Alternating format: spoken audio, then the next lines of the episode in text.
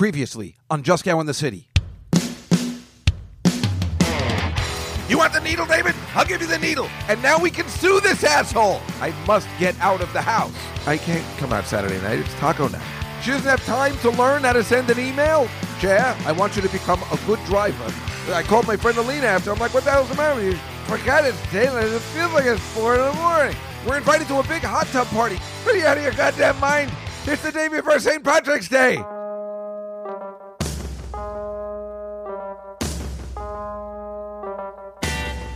Cha, just got in the city. Everybody's here looking good and pretty. Been down, isn't it a pity? Trying to make things looking bright and chippy.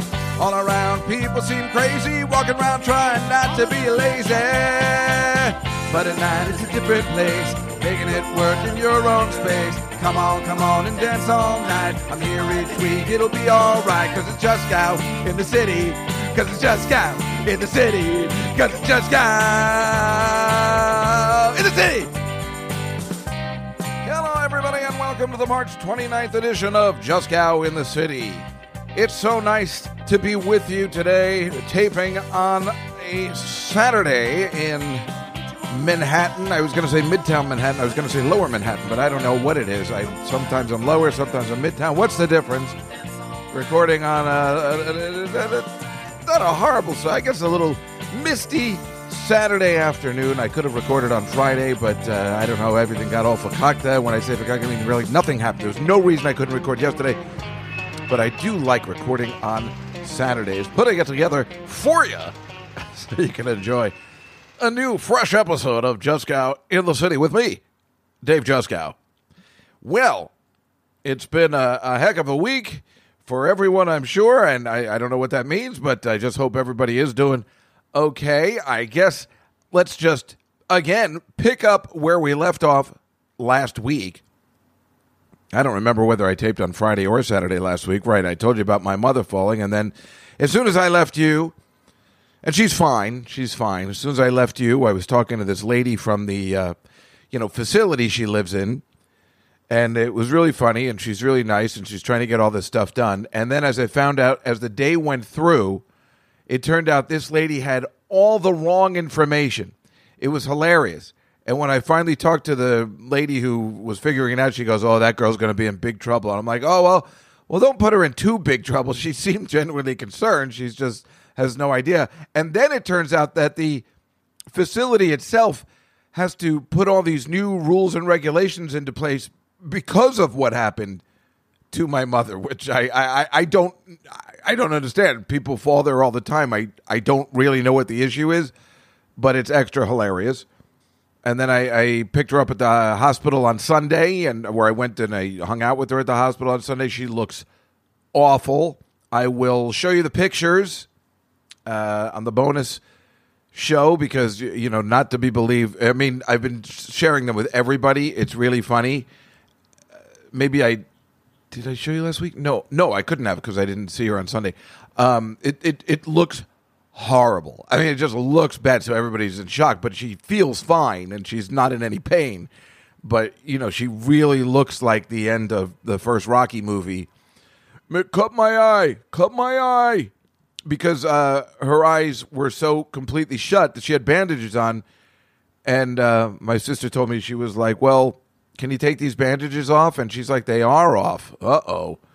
Yeah, her eyes were completely like shut down or whatever. And now the blood that is all over the top of her face is going down to the bottom. Like that's the way it works or something. It like goes through your but i don't know where it exits your duty. I don't know. All that blood or whatever goes all the way down to your toes and then just leaves? I don't know. It's very strange but it's happening exactly the way the doctor said it would and we just hung out at the hospital for a couple of hours. Very exciting, but it was so fucking annoying getting there. You know, I don't usually leave on Sundays to go visit, and now that it's nice, you know, it was so fucking annoying. There was a goddamn, you know, I hate this. There was a goddamn half marathon going on in the city at, uh, on last Sunday. A half marathon. A half marathon. What the fuck? All they do is got marathons and parades. And of course, it affects me taking my car out of the garage. I can't make a right hand turn on 57th Street. And then I can't go out the Lincoln Tunnel. It's not making me make a left hand turn. So I can't go out the Lincoln Tunnel. I got to go all the way back to my house, back to the east side, down the FDR Drive, where if I was coming north, it would be closed and there would be tons of traffic because the people were running on the FDR Drive. And I had to go all the way around to the Holland Tunnel. It was such a pain in the fucking ass. I'm so sick of it. I just don't understand why they got to do these things in Manhattan. There's so many other places to do it. Who's running? Who's trying to be healthy when you live in New York City? Move to Wyoming. You and your half marathons. What the hell? And those full marathons are stupid too. Who needs to run 26 and a half miles or whatever it is? That's too much. Think like a three mile or a 5K is the perfect one where you can say, I'm healthy. I think it's unhealthy to run 26 miles. I, I, that doesn't seem right. It's stupid, and anybody that runs a New York City marathon is an asshole. What do you think of that? What do you think of that, jerk offs? Any of you people coming to this town running for the marathon, you're an asshole. Because you're ruining my day. Cut me, Mick. Oh no, I think he broke my nose again. She her nose didn't break, so it's very much like the Rocky musical. But my nose ain't broken yet. That was the actual Broadway Rocky musical. As we've been talking about the Billy Joel musical on Billy Joel A to Z. Now I'm telling you about the Rocky musical, which was horrible. but the opening song, But My Nose Ain't Broken Yet. I got ten sore knuckles and a ringing ear. I got a bruise over here and here and over here. I got a swelled up eye and a real flat beer. But hey, my nose ain't broken. My landlord's yelling that the rent is late. Well, I got 41 bucks, I owe him 68. I got a crooked employer and the job I hate. But hey, my nose ain't broken. Hey, my nose ain't broken. It still looks nice. Don't need no stitches.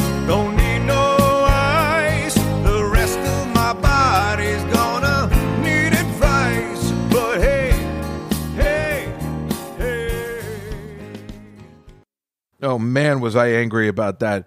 But we hung out at the hospital, and then um, then some, you know, aide came in or something, and he was, you know, really gay, and he was like, just like right out of the movies, like, oh my god, you know what you have to do? You have to believe in Jesus Christ, and that's the way. And I'm just looking at my mom, like, don't say anything, just let him go. he just no, you know, my mother has a personal relationship with Jesus. She hates him. So it was just extra funny, but she kept her mouth shut. Meanwhile, like I said, I think my nephew, you know, spent three hours with her there on Friday or Saturday, and she didn't even know. I was like, wasn't that nice of Billy to stay with you? She's like, what, Billy was here? And I'm like, you really are the worst grandmother ever. Now, I know she was probably goofed up on stuff, but uh, I'm positive somebody told her Billy was there, and like she, you know, he even said she was talking to her and everything. It's just like she's the worst grandmother.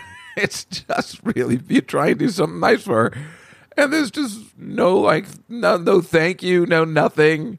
It is kind of funny, but like I said, she's fine. I, I wrote her back to the. Uh, the, the, the place, which I was nervous about because she, she gets car sick anyway, even if she, you know, isn't in some sort of coma or something. She, you know, she's always had a problem with car sickness. I think I, I know I told you many years ago, I- I'm on the podcast I'm talking about. We used to go to drive-in movies when we were a kid. Now, uh, for you young kids, a drive-in movie, you could go and you could sit in your car, and you could watch a picture from the car. You know, you could go to a snack bar, and a lot of the kids would go on a Friday or Saturday. You'd stuff a couple of people into the trunk. But yeah, we'd go to a drive-in movie when we were kids. It's funny now that I'm thinking about why did they have drive-in movies? What do you think the purpose? Well, I guess just I guess just to make out, right? so we'd always go with my my father would take me around my birthday. That was my birthday gift. We'd go to you know the Disney double feature, and my mother just the first time we bought her, she just couldn't. Just, just sitting in the car and she threw up watching the movie. She can't be in a car. I mean, she's had motion sickness in a car since we were little. So at least she's consistent in that part of her life, she just has trouble.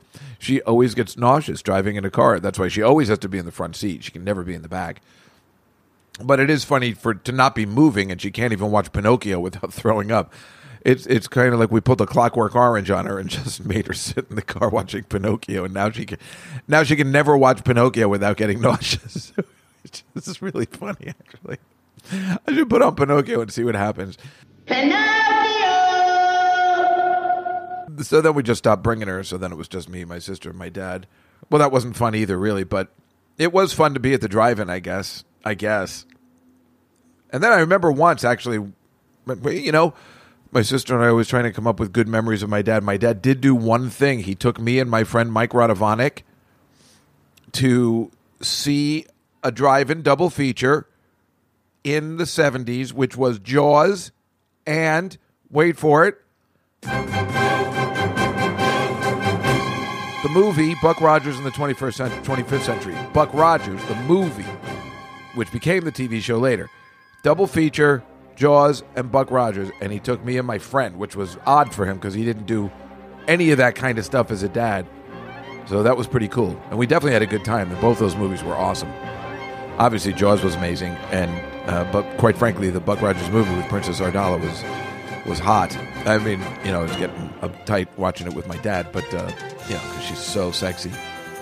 But uh, well, that, that, wasn't a horrid memory of my dad, I guess. So that uh, that's something I should probably think about that when people say, "Do you have one good memory?" And my sister and I can't come up with anything. Like nothing bad happened that day. I wasn't like excited to be there with him, but I was grateful that he took me and my friend, which is what most fathers do. But he just never uh, did that, especially you know taking a Croatian friend. I mean, that's that was something new in the seventies. Nobody had ever heard of it. Well, he was Yugoslavian back then, and then uh, you know later on he became Croatian. That was the big thing. You got to remember that because they hate when you call them Yugoslavian. They hate it. I can't believe places change while we were growing up. Uh, the nations change. It's it'd be like, uh, you know, I'm an American, but then somewhere along the line somebody changed it to, well, now I'm a Texan. Anyway, um, so Sarah Silverman was in, in has, is in town because she's doing her, you know, Broadway musical that's coming out in May. So she came to town Saturday, and you know I was upset about it because you know I couldn't do my regular Saturday routine because oh no, I had to have dinner with Sarah Silverman. I know, I know, it's ridiculous, but we always have a good time. So I knew I had to go down there, and I, I took the Revel. She's staying at the hotel, the Standard Hotel, which is a great hotel. I mean, she's not there now. That's why I could tell you. Uh, she was staying there, which is odd. She usually stays at a different one, but the, this is that hotel that when they built it, you know, the windows are right in your face, like you can look. You take a bath in the open window where everybody can see you in a shower. So people, when it first opened, were having sex by the windows, and everybody was talking about it. So it's that hotel, if you remember. Starts the High Line, and I went down there and I took the scooter down there, and I got there, and she had this, you know. And I remember what happened last time I was with her. We went to that restaurant, and I took one hit of her pot, one hit of her pot, and she had indica, which I don't like because indica, you know, I like the sativa, the head high, not the body high. Uh, but I took one hit of her pot last time, and remember I was out for like three hours. I couldn't concentrate. Same thing happened again. One hit, started coughing. I'm like, oh no, I'm gonna be so messed up. And wow, I was so high. I was like, I don't know whether I'm gonna be able to handle this. I might have to leave. I can't lie down. I don't know what to do. You know, I know she doesn't like when I pace, and I like to pace all the time. I tried to situate myself, but I just needed to relax. And then I actually had a beer. She had, you know, I went to the mini fridge. I'm like, do you mind if I just have a beer? And they had this really good beer, like that, you know, that good amber one that I like. I think I took a picture of that too, just for myself to remind myself what kind of beer it was. It might have just been the hotel beer. I don't know, but it was delicious. And then I was able to calm down. Like having something normal, like being drunk, seemed to be the right way it is. And I remember I told you, I'm like, well, you're the one that told me a beer might be a good idea. When did I tell you that? 35 years ago. the day I believe we did acid, not the infamous day, or maybe it was, that's, you know, in her book and everything, and in that Netflix uh, show. I remember being all fucked up. Like I said, I'm the worst person to do drugs with because I'm too paranoid. And uh, she's like, you know, I was like, should I, should I have a beer? She's like, yeah, you should have a beer. Why not have a beer? and and she doesn't drink, so she doesn't understand. But I mean, I guess a beer makes me feel comfortable. It's a normal. I like beer. It makes me feel number, and it definitely chilled me. So I could, you know, hang out with her and be a normal person and have the laughs that we're supposed to have when we're high, which completely came. You know, we giggle like either brother and sister or high school friends so much so I was crying laughing at one point. So so she. We we cry laughing sometimes. I was crying laughing. I fell onto the floor, crying laughing, because I think I was showing her a picture of my mother. No, I couldn't have because I hadn't taken that picture yet. So I was showing her. Oh, I know what I was showing. I was showing a picture of Billy that my sister sent me because he was in his uh, cast makeup for Blue Bloods, and I was showing her the picture which is kind of funny because he looks like the way my mother actually does. But he was just wearing makeup, and I was showing. I gave her my phone. I was showing uh, the picture, and she sli- she slides the picture over just to look at some other pictures, and she just starts laughing hysterically.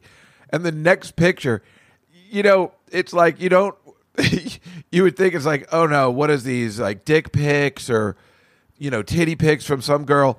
No, on Dave Juskow's phone, the next photo is a, a picture of Alan Alda from MASH. and she just started dying laughing. And when she showed me, she's like, What is this?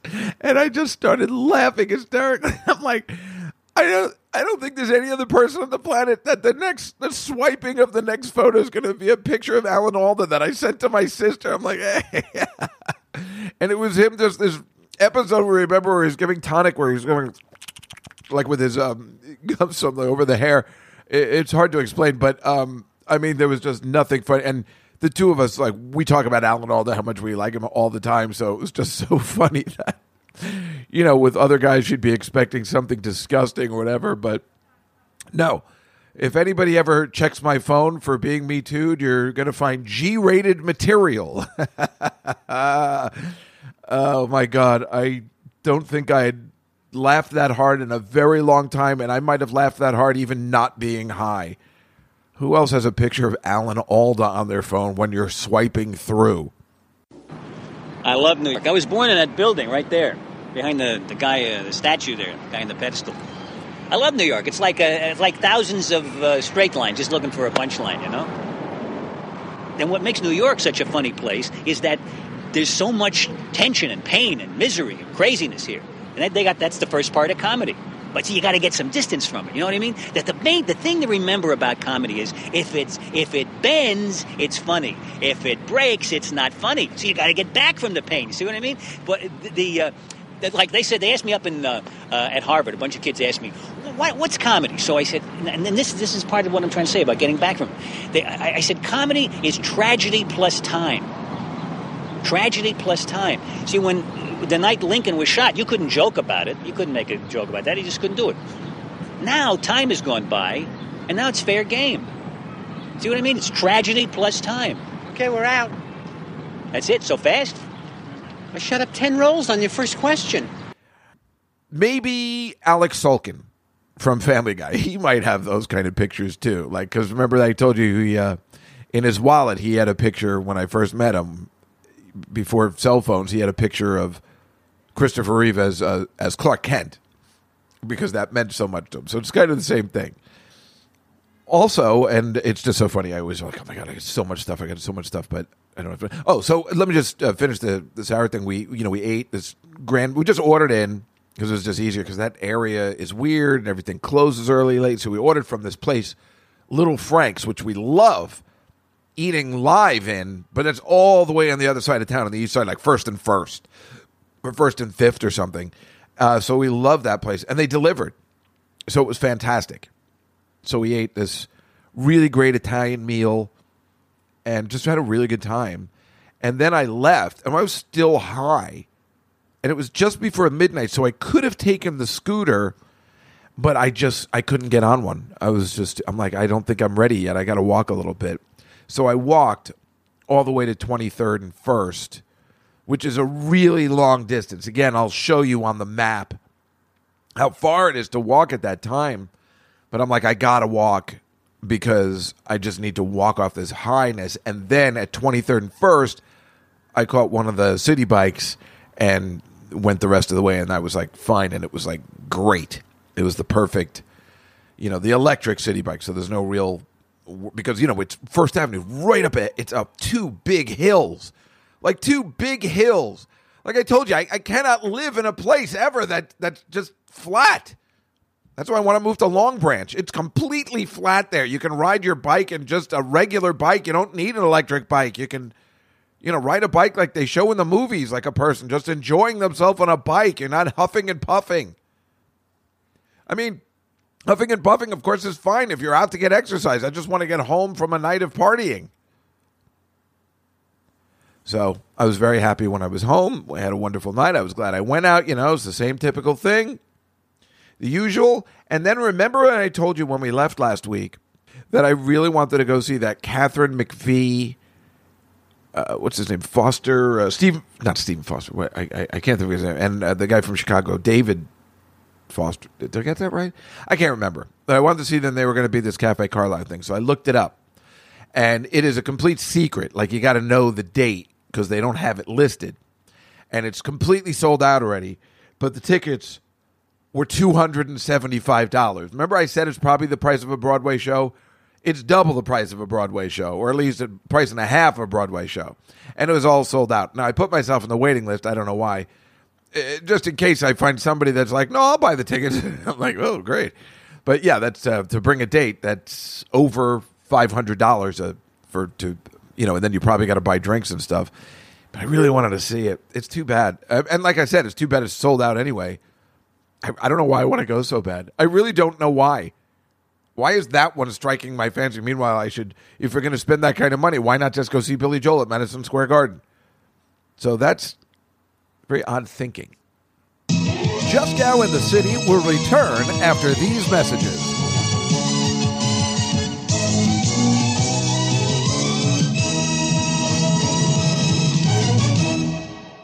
Hi, everybody, and thanks for listening to Juskow in the City. Don't forget tomorrow night, March 30, at the Fat Black Pussycat, me and Marina Franklin. And on Billy Joel this week, we've got Piano Man today. Piano Man and then Pressure coming up on Thursday. And of course, April 14th, the big show at the Gotham Comedy Club.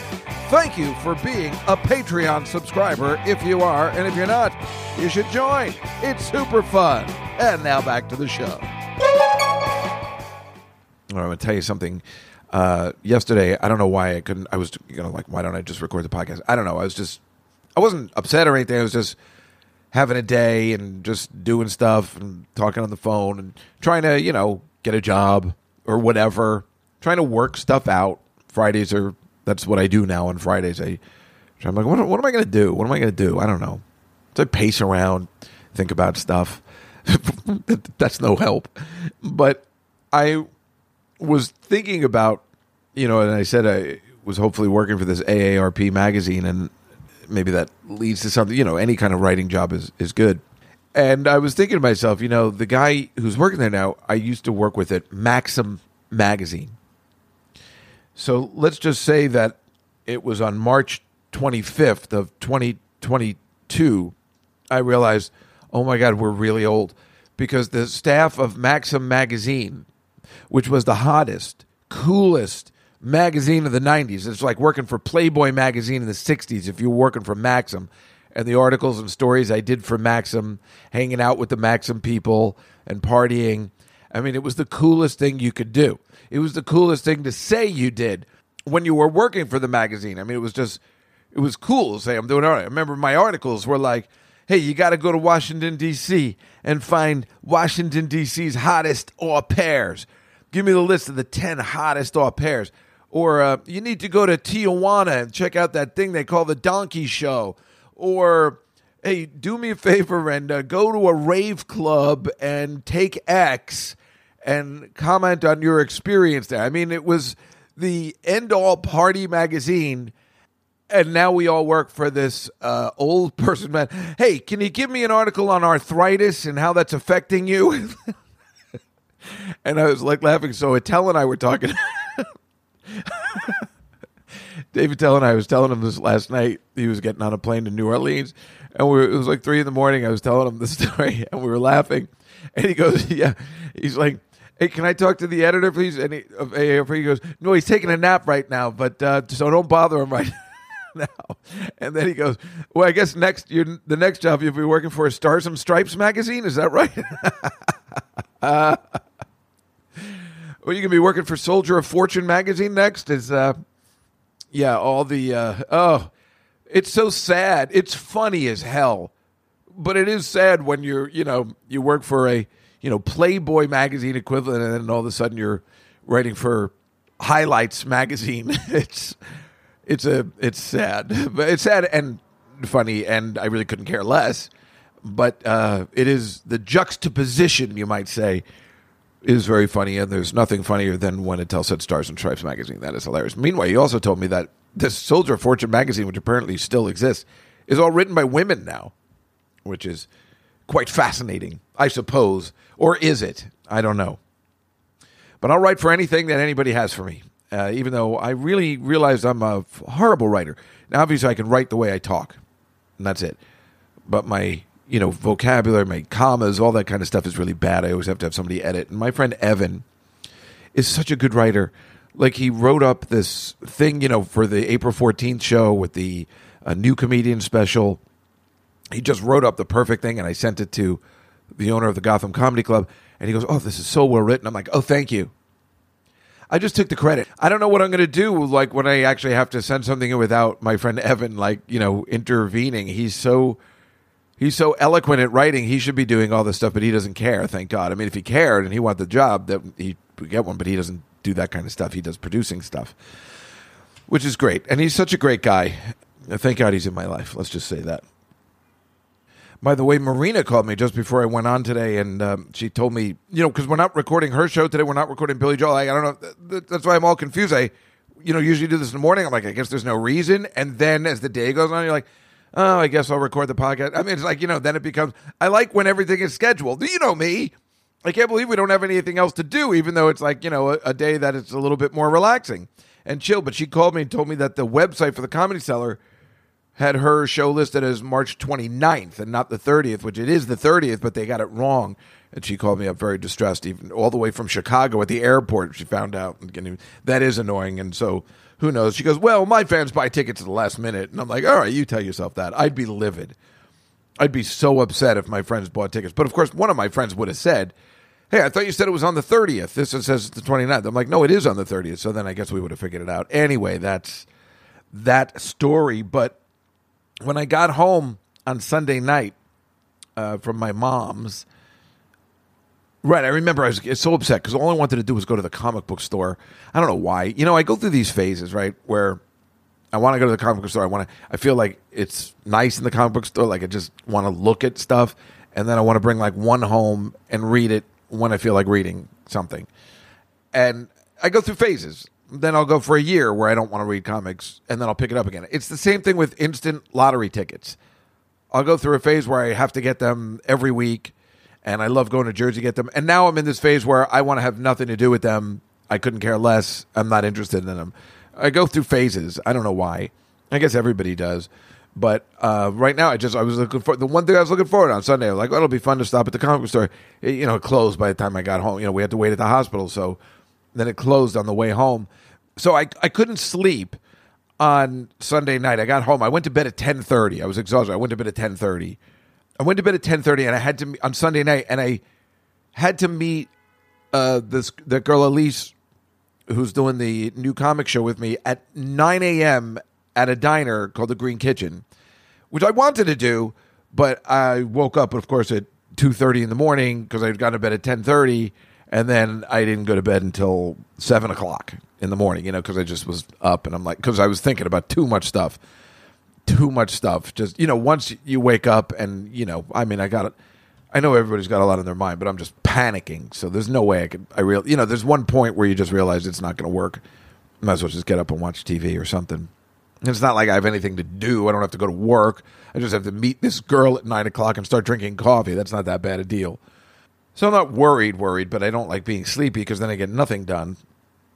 But I woke up and I was just, you know, watching just a, a bunch of crap on TV. And I remember I was watching The Wrestler, the movie The Wrestler. And I was like, do I really want to watch this? Because this is depressing and I feel like it's my life somehow. I, I, I feel like, you know, I uh, achieved this uh, level of fame and now I'm just a major loser. And I'm not living in a trailer park, but I was looking at the trailer park that he's living in in this movie, you know, the one with Mickey Rourke I'm talking about. And uh, I'm like, maybe that's not a bad idea because the whole thing takes place in Jersey and he kind of lives by the shore. And I'm like, well, it looks like a nice place to live, this trailer park. And, uh, you know, I don't know how he makes any money. And well, then he starts working at that supermarket with Todd Barry and stuff. And I'm like, why am I watching this? It's just like so depressing. And then he comes out of the hospital because he had a heart attack. And it's the same hospital my mother was in in Rahway. I'm looking at the end. I'm like, well, I just took my mom out of that place. And I'm like, God damn, there's so many comparisons here this is awful. Why am I watching this? Why am I putting myself through this? Even though I, I do, you know, I don't hate the movie. I kind of enjoy it, but it's this is not what I should be watching at this time. And then I forgot I'm in the movie. Like I, I'm watching the scene and my voice comes over the, the strip club scene, and I'm like, well, this is this is the strangest thing. I was getting depressed about the movie, but then I'm in the movie. I forgot. I was like, boy, that voice sounds. Of course, that voice sounds like me. I did this movie. I'm like, I'm like, well, that's good. That should cheer you up. But then I was thinking, it was exactly like the movie where you know you get yeah you're in this movie, but then you're down and you're like, I don't know. It was so weird because it's so confusing on how to feel. I'm like, oh yeah, right. I'm in this movie. Hey, hey, hey look at this guy. Oh, I don't know. It was so strange. So then I felt like a little better because I'm like, well at least I did that. That's cool. You know, it's cool to wake up and and and turn on cable and be involved in something that's that they're showing. I guess. I mean, it's really cool. Even though I'm not in the credits, so annoying. I am on the IMDb though. Oh, that Darren Aronofsky! If I get a hold of him, boy, is he gonna get it! But anyway, uh, I went to bed around seven. You know, set my alarm for like an hour. I'm like, well, if I can just get an hour of sleep, that'll be good. And I started leaving at around eight thirty, I guess, because yeah, eight thirty to walk to the Upper East Side uh, to where we were going, like seventy seventh and First. And I got to tell you, I, I, I'm never up that early, but it sucked. There were too many people out. I mean, I guess everything's back, or maybe just that Upper East Side area is always bustling. It sucked. There were too many people out at 8:30 in the morning on a Monday. I was getting upset. I'm like, what, who, who, where the fuck are these people? Like, why? It was like it was like being on Madison Avenue at, at noon during regular times. It was awful. I was like, and, and people were rude and they were like bumping into me and stuff. It was maybe I was going the wrong way. I, I don't know. It was really upsetting. And I'm like, this sucks. And it was freezing. And I, I don't think I wore the proper jacket because I didn't think it was going to be cold. They said it was going to be 60 and it was freezing and windy and cold. And we went up to this place called the Green Kitchen, which I was really excited to go about because it was nice and clean, a little bit cheaper than the place I go. And of course, I hated that Gracie Mews place. Remember last time? I walk in, it's, it's closed because of the health inspector. And then Elise sent me the article. I said, hey, it's closed, the, the health inspector. She's like, ew.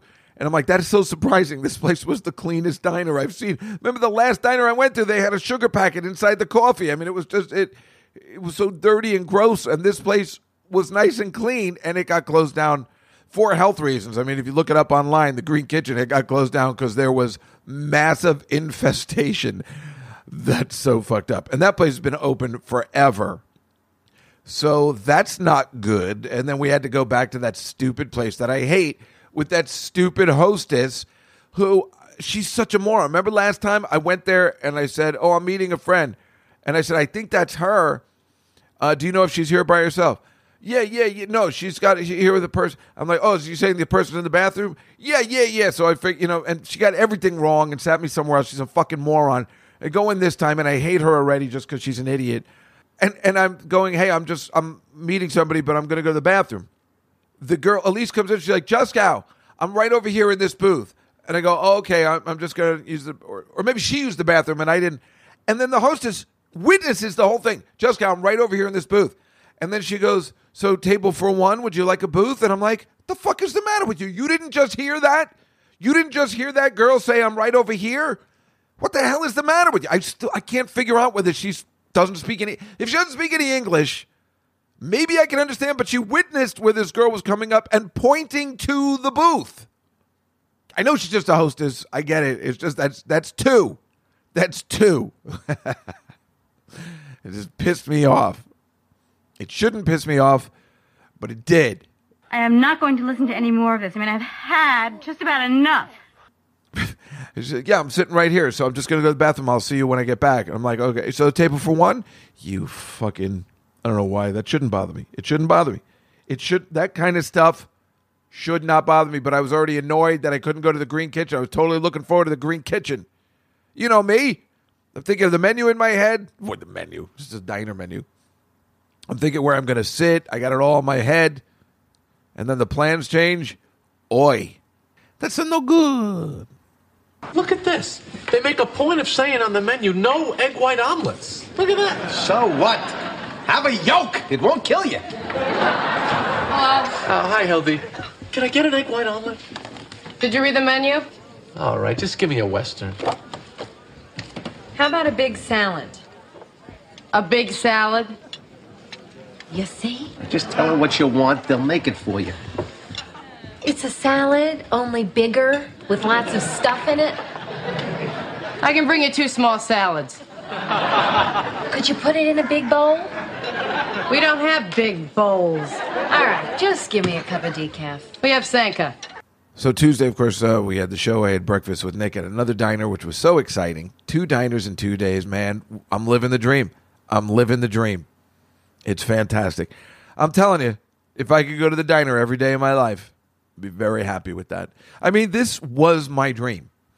I don't dream big like everybody else. My dream since I was in my 20s was, well, my dream would be that I don't have to set an alarm and I go to the diner around 11 o'clock, maybe 10 if I want to get stuff done, but probably 11 every day, eat, have some coffee, and then, you know, watch TV or do whatever. But that's that's how the day starts every day, every other day, going to the diner. There's nothing better. The only problem with the diners now is just too pricey. You just can't get eggs and coffee for five bucks. It costs fifty dollars now. So that kind of ruins all my plans for my the rest of my life. When when somebody asks for so little, for real. And you guys have listened to this podcast a long time. Long time. I don't think I've asked to do anything spectacular. I'm like, oh man, I wish I had a mansion and a yacht. no, I just want to have enough money and, and and and comfortable in the sense where I can go to a diner every day, and and and that's that's the bulk of my day. but I'm right. I'm I'm almost there. I'm almost there. The next stop is 23rd Street. Meanwhile, on Wednesday, I had a, a meeting with the guy from the, the Chris from the Gotham Comedy Club, and we were going to meet at um, 450. Now, I bought my nephew some. Uh, I got him a gift because he was so kind to my mother, and he comes into the city on Wednesdays for his acting class. I said, "Well, I'll meet you. I'll, I'll give you the gift." So he goes, "Well, I'll come at at uh, 550, 540, 543. That's what it was at Penn Station. Then I got to, you know, my acting classes are like 615. So it's usually I got to, you know, haul ass up there. So I'll, I'll come in 10 minutes earlier than I usually do. Am I great? And the Gotham Comedy Club's on 23rd and 7th. And Penn Station's on 34th and 7th. So perfect. So I got this meeting, and then I'll leave the meeting and I'll run up there. So that's exactly what I did. But while I, before I got there, since I was there early, I took the Revel scooter again because you can actually park the Revel scooter on 7th and 22nd. Remember, in Midtown, it's sketchy. But I, for some reason, I was delayed again because I'm an idiot, even though I'm hanging around all day. So I zoomed over there. I thought that'd be better than the bike. And also, it's kind of fun to go as quickly as possible because it costs less money the less time you're on the bike. So trying to get somewhere really quickly is exciting because it's like a like a test and a and, and a game, and you're trying to get it in under like eleven dollars. And I did it. It was really it was really cool. So you know you just want to park the bike and get it done, and then you you know you stop paying for it. And of course, right? Wasn't it? Yeah, it was supposed to rain. I think so. I actually, bought an umbrella. So as you know, I never bring an umbrella. I don't like umbrellas. Of course, it never rained. Uh, of course, it didn't. So uh, I so I was waiting outside, and my friend there's a bar called Jake's Saloon right on 23rd, right by Gotham, and my friend lives in that building. That my friend uh, Jordan, who I you know have taken to the Wings place before, we you have that great picture of us drinking that beer with the whipped cream on top or whatever it was at that Japanese place. So she lives in, you know, she's always ready to have a drink and come down. So I said, well, I, I can't now. I got to meet. I got to meet my cousin. I just wanted to tell you I was here in case you wanted to just come down and say hello for a second because I'm early. She goes, well, no, I actually need a drink. So I'm like, well, I, I got to come back for that.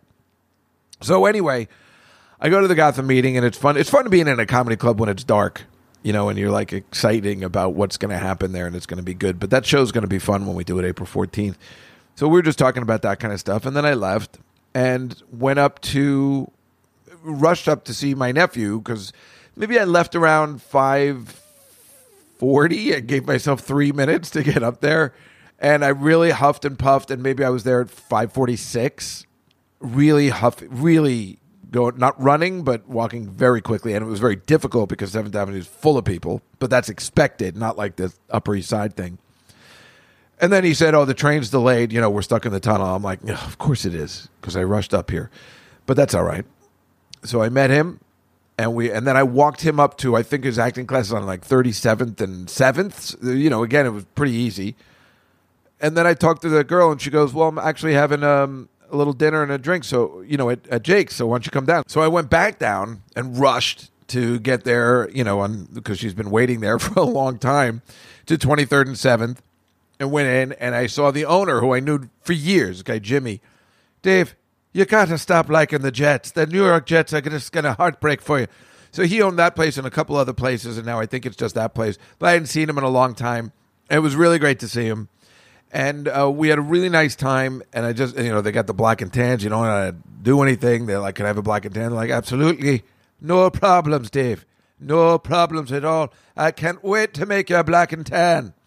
And I'm like, "Thank you." And they are great. That is my beer. So we're sitting there, we're having a good time, with talking to my friend Jordan and Jimmy. And then Jimmy's like, "Dave, do you want something to eat? Do you want something to eat?" He goes first. He goes the drink. He goes, "That's on me." He goes, Dave, do you want something to eat? I'm like, nah, I'm okay. I'm, I'm, I'm going to get something later. He's like, no, no, no, no, what do you want? And I'm like, you know, I'm like panicked because I'm like, I, I want to look at the menu. I want to take my time looking at the menu. He's like, no, what do you want?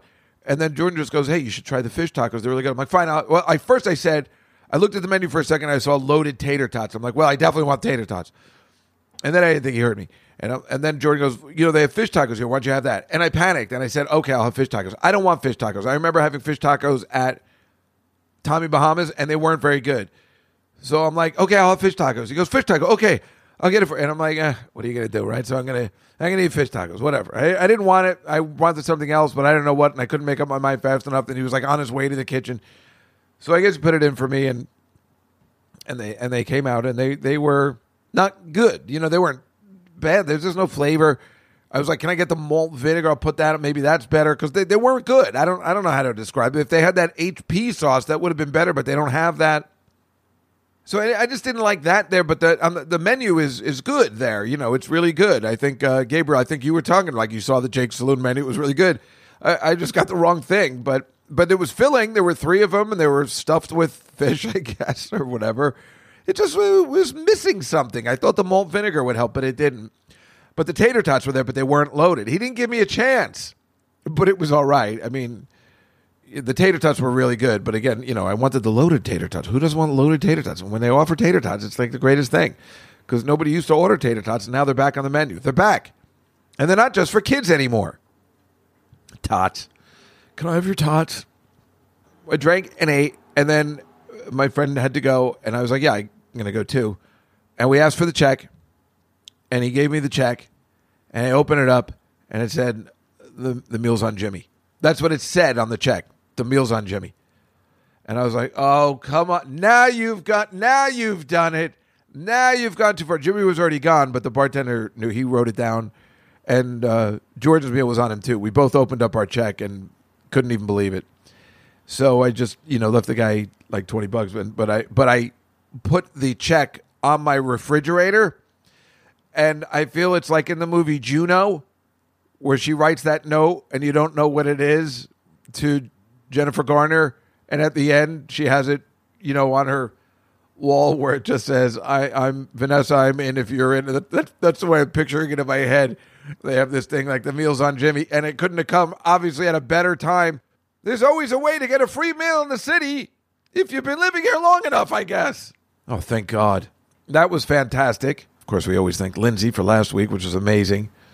I didn't. I don't look at it like. I mean, I'd prefer if the bar picked up the tab. I don't want her to pay for it, but it was a very nice gesture, of course, as we talked about. But yeah, this was great when the when the owner picks it up. It's even better. So that was great because I, I really wasn't sure where the money was going to come from. I obviously would have figured it out somehow, but uh, but that was oh god, that made me so. What's better than opening up the check and you're like, oh, hopefully it won't be too bad because I know he picked up the meal. But then everything is comp and just the, the note, putting it on the note, the way they did it, not just saying, "Hey, it's on Jimmy," just the note, the drum, the dramatic opening of the note. It was very exciting. I didn't even need my glasses. That would have been hilarious. Wait a minute, what does this say? What the fuck is this? It's on Jimmy. Who the hell is Jimmy? I think I said that though, because that's hilarious. Well, Jimmy's the owner. He wanted it to. I like. I know who Jimmy is. You. F- okay. Oh, that was fantastic. Fish tacos. I'm still angry about. It. When I got home, remember that story I told you about that thing that's being investigated now with that Sarah Lawrence prostitution ring, the college Sarah Lawrence. I was telling you about that guy because it's so weird. About two weeks ago, I was telling you about this. The guy that you know moved into his sister's daughter's dormitory, and then he somehow got all these kids to come back with him in his one bedroom apartment in the city and started working this prostitution ring. And now it's going down this big rabbit hole of drama and action. And my friend Sophia wrote me a text about it. I'm like, what? How are you involved with this? You know, she sent me all these pictures, and I'm like, oh my god, were you one of the prostitutes? No, she just sent me. What happened was apparently by accident. I don't know. It's, it's it's online, but by accident, one of the organizations or one of the the Wall Street Journal, somebody accidentally printed all the names of the Johns of the men that had sex with these girls accidentally. It was leaked somehow. And there's like 200 names. And she sent me all the names. And I'm like, I don't know why she's sending me this. I guess she was just fascinated because then she was looking up some of the names, and some of them work for the SEC because you know we were doing the stocks together. So she's like, "Oh, look at these fucking assholes," and it was fun and it's good. You know, it's um, it, it is good. I mean, there that, that that they did, but it's uh, but even the girl who's testifying against the guy that beat her up and made her go into prostitution didn't want to out these guys that had sex with her because she said she liked a lot of them, like grew attractions for them or whatever. And then the, this came out anyway. But I don't know. I don't think we have to feel bad about anything like that. Uh, because you know you should be going to a more professional prostitution ring, not you know not one of these scam ones. Go to Vegas, you know where it's all totally where they don't beat up anybody there. but it was I thought for sure she was involved somehow, or that girl that died. Remember what I said? She was an escort. That's what I thought was happening.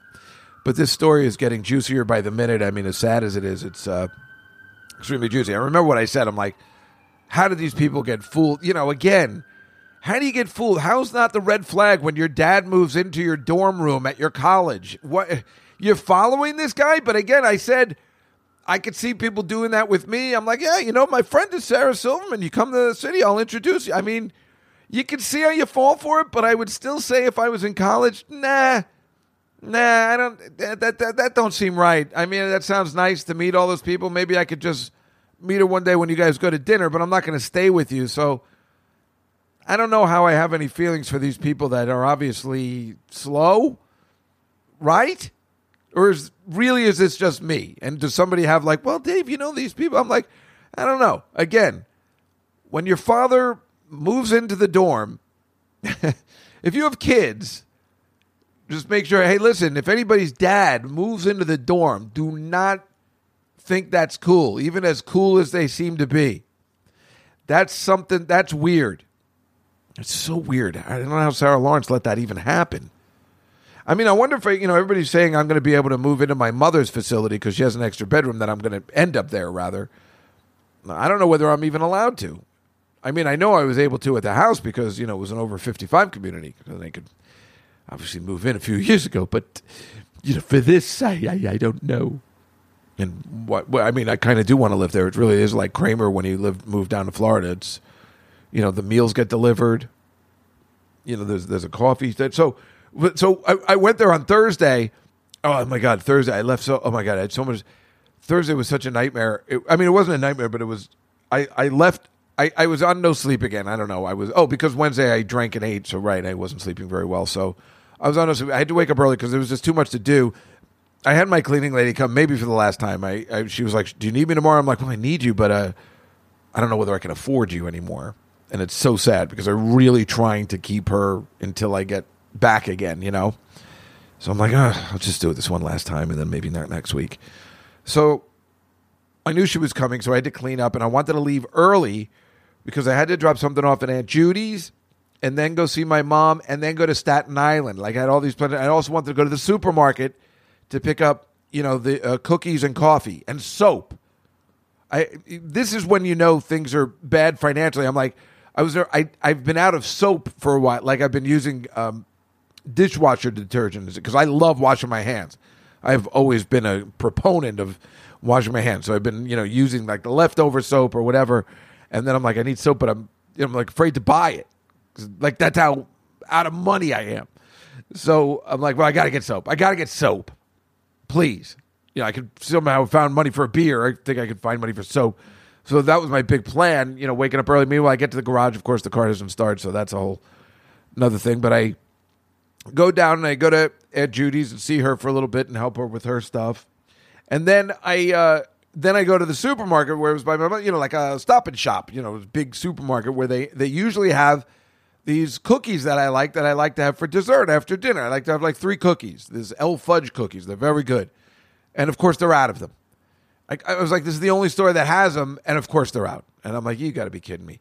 And then I realized I bought the wrong coffee for the Tuesday show. Usually on Tuesdays, I have this particular French vanilla cappuccino coffee, and it was the same box, but it wasn't the cappuccino kind.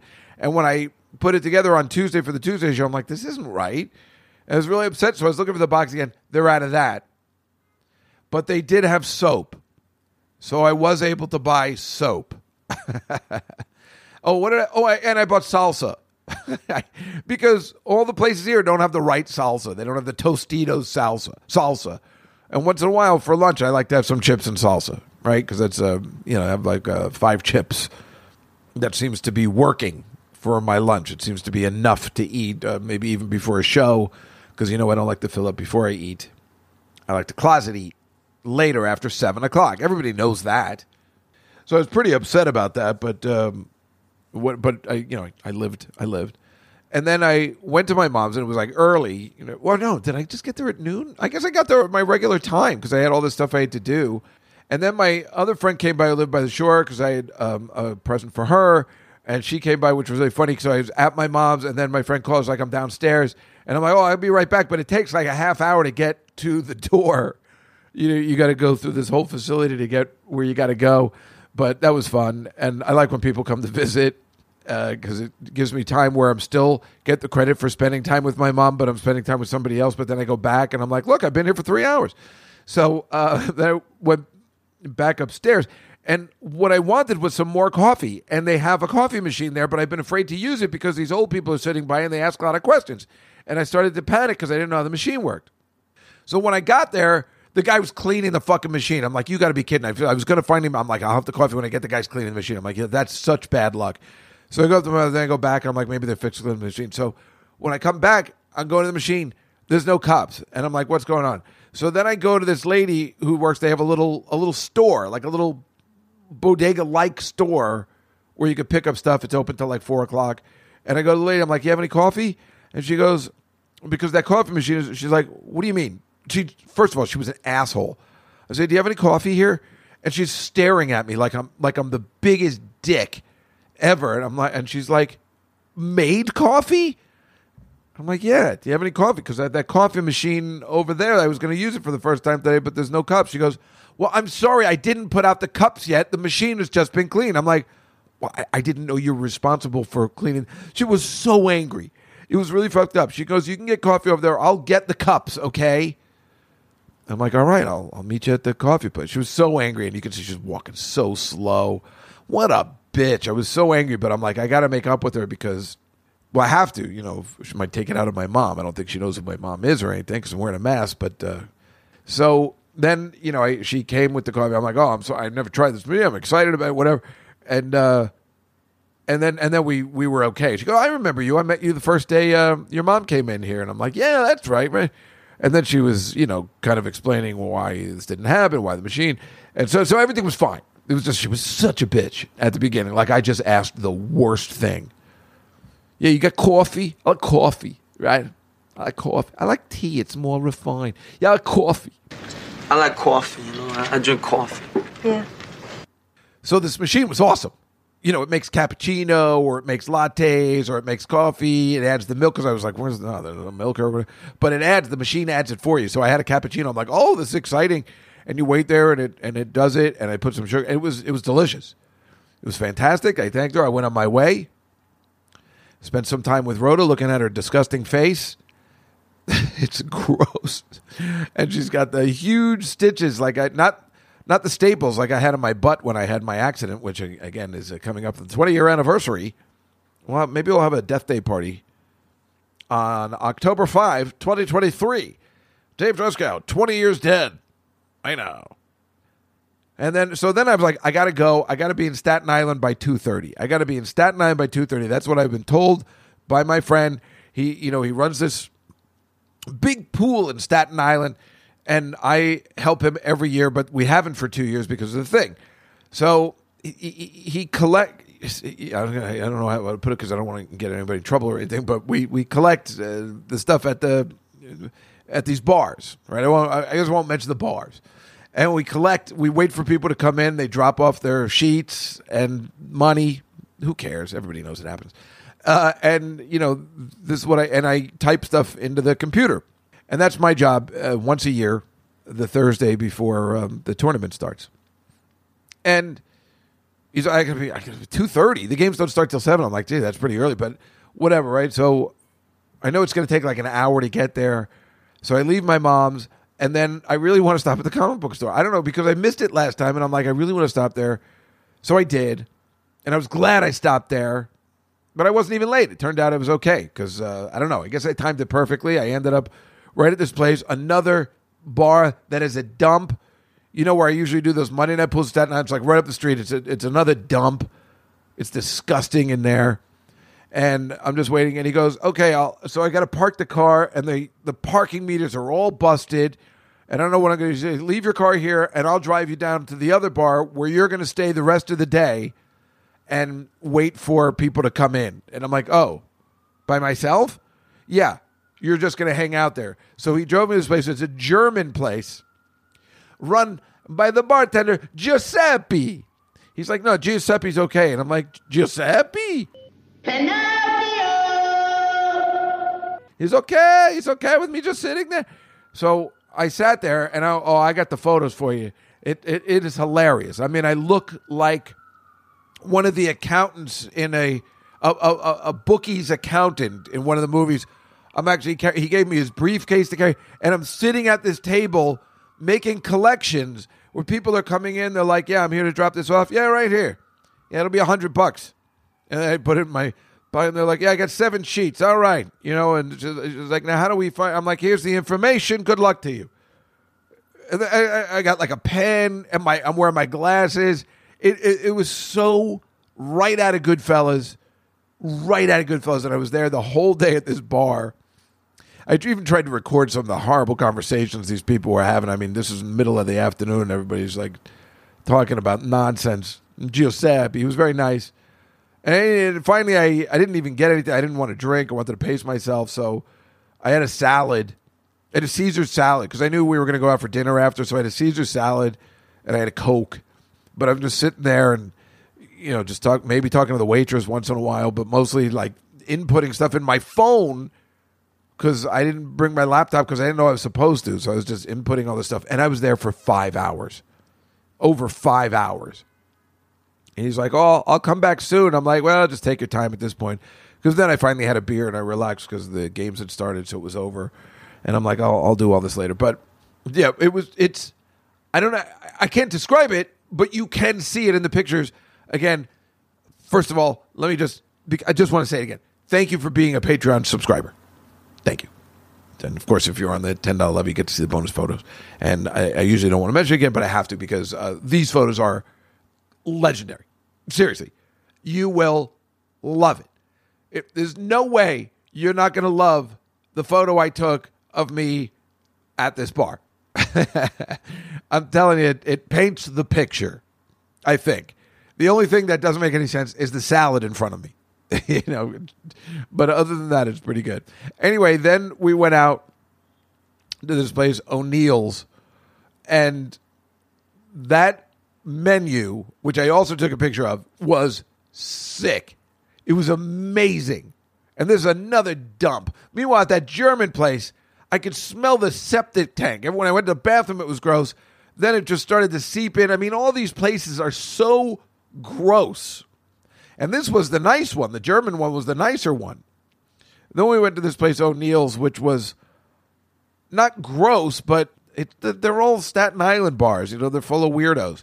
But the menu was amazing. It was huge and delicious, and they had everything I could ever want. That German menu is technically awful. I think that's why I didn't get it. You know, it's all food that really hates Jews. I think I don't know. It's everything's. I don't know. You have to look it up. Well, of course, I don't know the name of the place, so I don't know. Maybe I'll try and get the menu for you. But it's all knockwurst, liverwurst, the worst, the hot dog wurst, yes. So anyway, this place O'Neill's was amazing, right? Oh, I was looking at the special. No, no, no. I was just looking at the regular menu, and I just wanted to eat everything. This was a very interesting choice I had to make. Steve had the fish and chips, and they he said they were delicious, but they came out awful. The presentation was awful. He was right. They're like Guinness battered fish and chips, but they came out really bad. He was, you know, because he used to run a restaurant. He was like, boy, this is a bad presentation. I got, I decided after a long time, and I have trouble ordering this as a Hebrew, but I figured on a day like this, no Jews are doing anything like this. You know, this is just not a Jew. The whole day wasn't very Jewy. so I'm like, I'm just going to go for it. I ordered a stuffed pork chop. It was fantastic. It was delicious with mashed potatoes and vegetables. It was so good. Oh my God. So Steve said, you know, at my restaurant, we were known for our stuffed pork chops and we had big one, you know, two of them. And this one was good. I could have eaten another one probably, but it was good. It was big. It was really good. I was extremely happy with it. And then we uh, left. He brought me to my car, which I guess he found a space so we didn't have to, you know, use the parking meters or whatever because, you know, I just gave him my keys. it was really weird. And then, you know, go, I'm leaving that other bar, go to the other bar, watch the end of the game, and then I'm going to my car, and it's like scary. It's in front of like a grocery. Staten Island is terrifying. And I don't know. You just I didn't feel very comfortable going outside get my car. Meanwhile, it's just in New York City. It doesn't matter. I don't know. I mean, I do feel comfortable in Staten Island, but it's still a little. It's not normal out there. And then I drove home. And remember, now it was, well, you didn't know, but it was supposed to rain all day. Again, I bought my umbrella. It was supposed to rain all day. It drizzled a little bit. It wasn't horrible. It was supposed to be bad. That's what they were saying. And then they said by 11 o'clock, it was really going to be bad again. And, you know, I was trying to make it home before then. So I think I got home around 10. And just as I pulled into the garage, which of course, you know, I still have a walking distance to go, it started pouring rain. Of course it did. Now, this time I did have my umbrella, but of course, as soon as I parked that car, I've been in my car all day where the rain wouldn't have made a difference. But as soon as I parked that car, it started pouring rain. I'm like, you got to be kidding me. That is bad luck. So I walked home in the rain. It wasn't. I mean, it, and of course, yeah. I, I don't know. I went to Fifth Avenue, and then it stopped a little, and and then once I got home, it started pouring again for a long time, or at least that's what it sounded like outside my window. So I'm like, good, because there's nothing better than finally making it home in the rain, taking off your wet clothes, and hearing it rain outside. As long as you're inside, then it's kind of awful. But when I came in, I said to my doorman, I'm like, you know, it's you know I told him the story that it, it started pouring rain as soon as I parked my car, and then he's like, "Oh, that happened to me the other day. You know, when I was leaving here, I was like, no, it's probably not going to rain because it didn't rain all day, and he didn't have his umbrella. And then as soon as I got out of the subway, it started to rain. I'm like, oh, good. That made me happy that it happens to other people too. I got to relax. Remember, I always think this is personal. Uh, with God pulling a fast one on me all the time and stuff, but um, it does happen to everybody else. I mean, I I know I learned that during COVID that God hates everybody. Maybe there isn't a God because how do you explain just blasting civilians and babies in the Ukraine, let alone the Holocaust in general? So I guess we're all on our own, and you just got to make it happen. So the fact that I have hope that things are going to work out, maybe I shouldn't have hope anymore. Uh, there's not going to be any divine intervention. It's either going to happen on my own or somebody might help, but I don't think it'll have anything to do with a divine intervention. I think, uh, I don't know. Maybe I got to give up, or I know it helps some people, but not me so much. Oh, that's an odd way to. Ugh. And uh, what a joyous podcast this has been. One other thing, though, while I was driving, the mayor of New York City had a press conference at Citi Field for some reason. He kept calling it Shea Stadium, which was kind of funny. And he was talking about how they're going to let the unvaccinated players, I think, play. Like Kyrie Irving, who you might know plays for the Brooklyn Nets, has not been able to play in New York. He can play on the road. He can't play in New York because he's unvaccinated. And now there's a huge thing because all the unvaccinated workers that got fired, especially the ones that work at Citi Field, they all got fired because they were unvaccinated, which of course I really didn't have any problem with. However, they're letting, you know, somebody like Kyrie, they're letting the sports players play, but the other people aren't getting rehired. And there is a major double standard with that, which I do not like.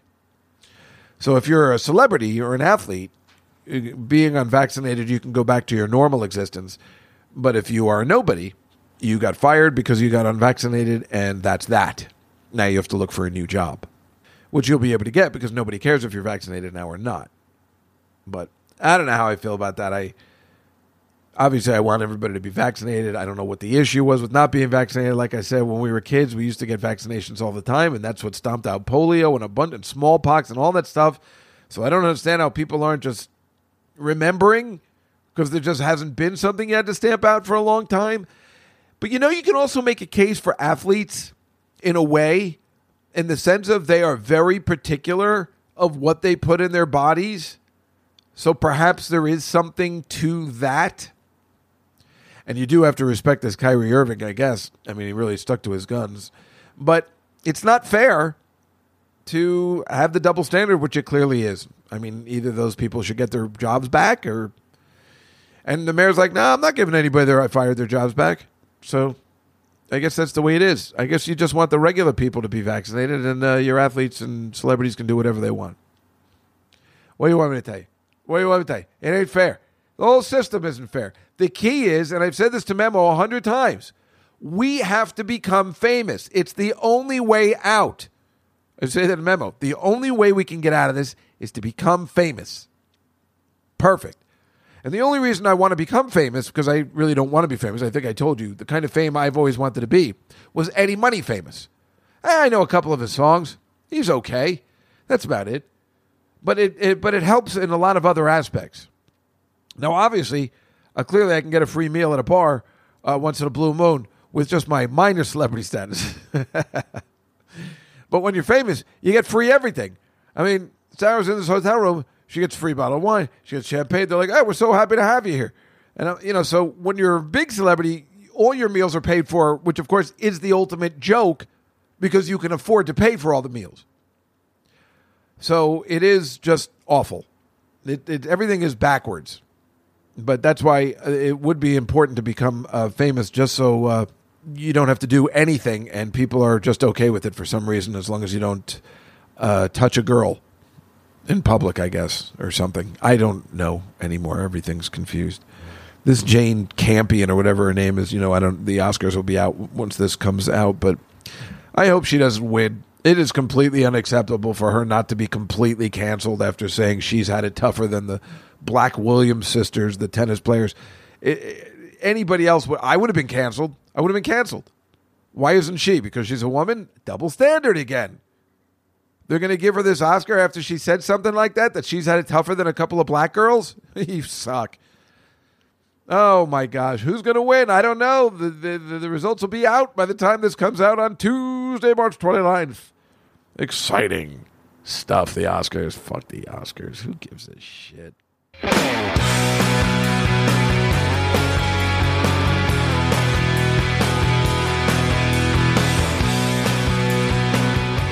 Might have also heard that T- Taylor Hawkins died today as we're taping this. He was the drummer for the Foo Fighters, and he was only 50. It's a shocker. It's a shocker, and it's not a shocker. I mean, he's the real thing. He's a rock and roller. You're supposed to die at 50 as a rock and roller. I mean, that's, I'm, you know, the fact that most of the Rolling Stones are alive doesn't make any sense. I'm like, they ain't cool. You got to die at 50 if you're the real thing. Well, this guy was the real thing. He did do a lot of drugs and alcohol. I'm not sure what he died of yet. We don't know. But he did have a family and a, and a wife and kids, so that sucks. I don't think he died of drugs. I think he was doing that years ago. But I don't know for sure yet. Meanwhile, this guy, the reason why he was taking drugs and alcohol early on was because, remember, he had to replace Dave Grohl as the drummer. Dave Grohl is the drummer from Nirvana and then he had to hire another drummer so he could front his own band, which is the Foo Fighters. So he had a lot of pressure on him. He's like, "Geez, I hope I do good." It's like it's like uh, what we were always saying about what was it performing. If you're oh, if you're in the band with the with Paul McCartney or something, right? And you're like, it's just too much pressure. you want to make sure you get it all always right. I mean, it's just too much pressure to be in a band with Paul McCartney. I mean, you, one slip up and you'd just be terrified, embarrassed. He's just too much of an icon. So that probably happens with a lot of people. But yeah, he, he seemed like an okay guy. He seemed like a fun guy. And I'll tell you, the Foo Fighters are so integral in my life. I am sorry to hear about this because not only was their music great and they're one of my favorite bands, and they certainly were, when they first came out, I mean, th- think about this. Dave Grohl used to be with Nirvana. I bet you people don't even remember that part. You know, you have to be like, oh, right. That's how much this guy is a genius. He left the the way Nirvana ended was, of course, the guy killed himself. Kurt Cobain kills himself. You don't think you're going to recover? That guy forms his own band, and they're still around 20 years later, maybe more, maybe 30 years by now, still bringing it, still relevant. It's amazing to go from this unbelievable, sick game changing band and then being able to still stay on top and your it just showed you I guess why that band Nirvana was good very much like the Beatles is he obviously had some very talented people talking about uh, what, what, was that guy that we always talk about? Butch Vig? Is that his name? He was the I think he was producing that and then he went to Garbage. So you had all these very talented people together which of course made up Nirvana I suppose. Dave Grohl goes out on his own. Nobody even remembers he's from Nirvana but this guy has so much tragedy. I mean, I think Dave Grohl's the problem. Another death and another band? What's the matter with you?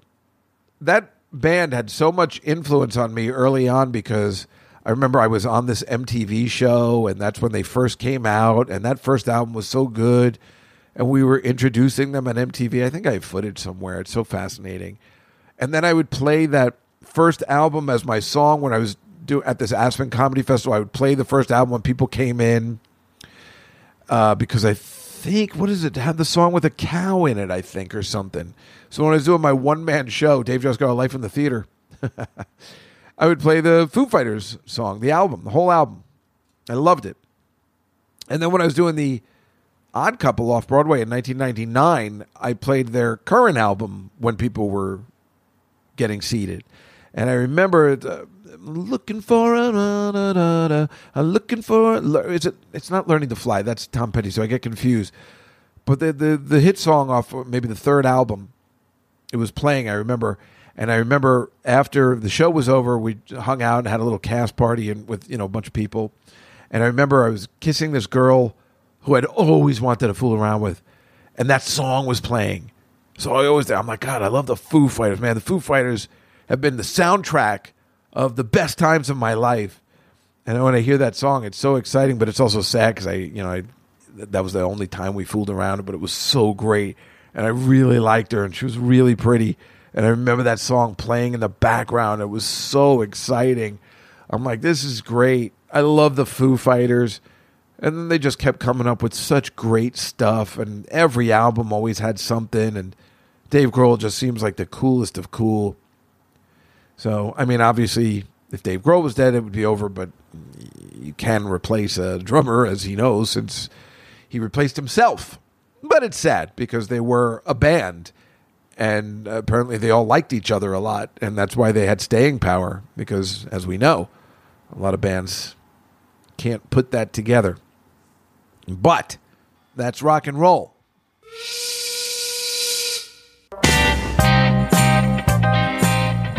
That's our show for today. I hope you enjoyed spending time with me because I enjoyed spending time with you. Our next show will be in April of 2022. April, we got a lot of shows going on. We got Passover and Easter. Oh, my mother's birthday, Hitler's birthday. It's all combined. That's a fun time. God, I hate April. I hate April so much. It has nothing to do with the stuff I was talking about. I just hate April. I don't know why. I cannot wait to get to May. May is always awesome, and everybody knows it. There's something about April that just sucks. I don't. Maybe it is because of Passover. Who the hell knows? Anyway, the point is, this has been fun. Don't forget, tom- uh, tomorrow, March 30th, I will be performing with Marina Franklin at the Black Fat Black Pussy Cat at the Comedy Cellar, and that should be fun. I will tell you all about that next week on Juskow in the City as we head all the way around town, around what is Manhattan and the rest of New York City and Staten Island too, on every episode of Juskow in the City. Good night, everybody.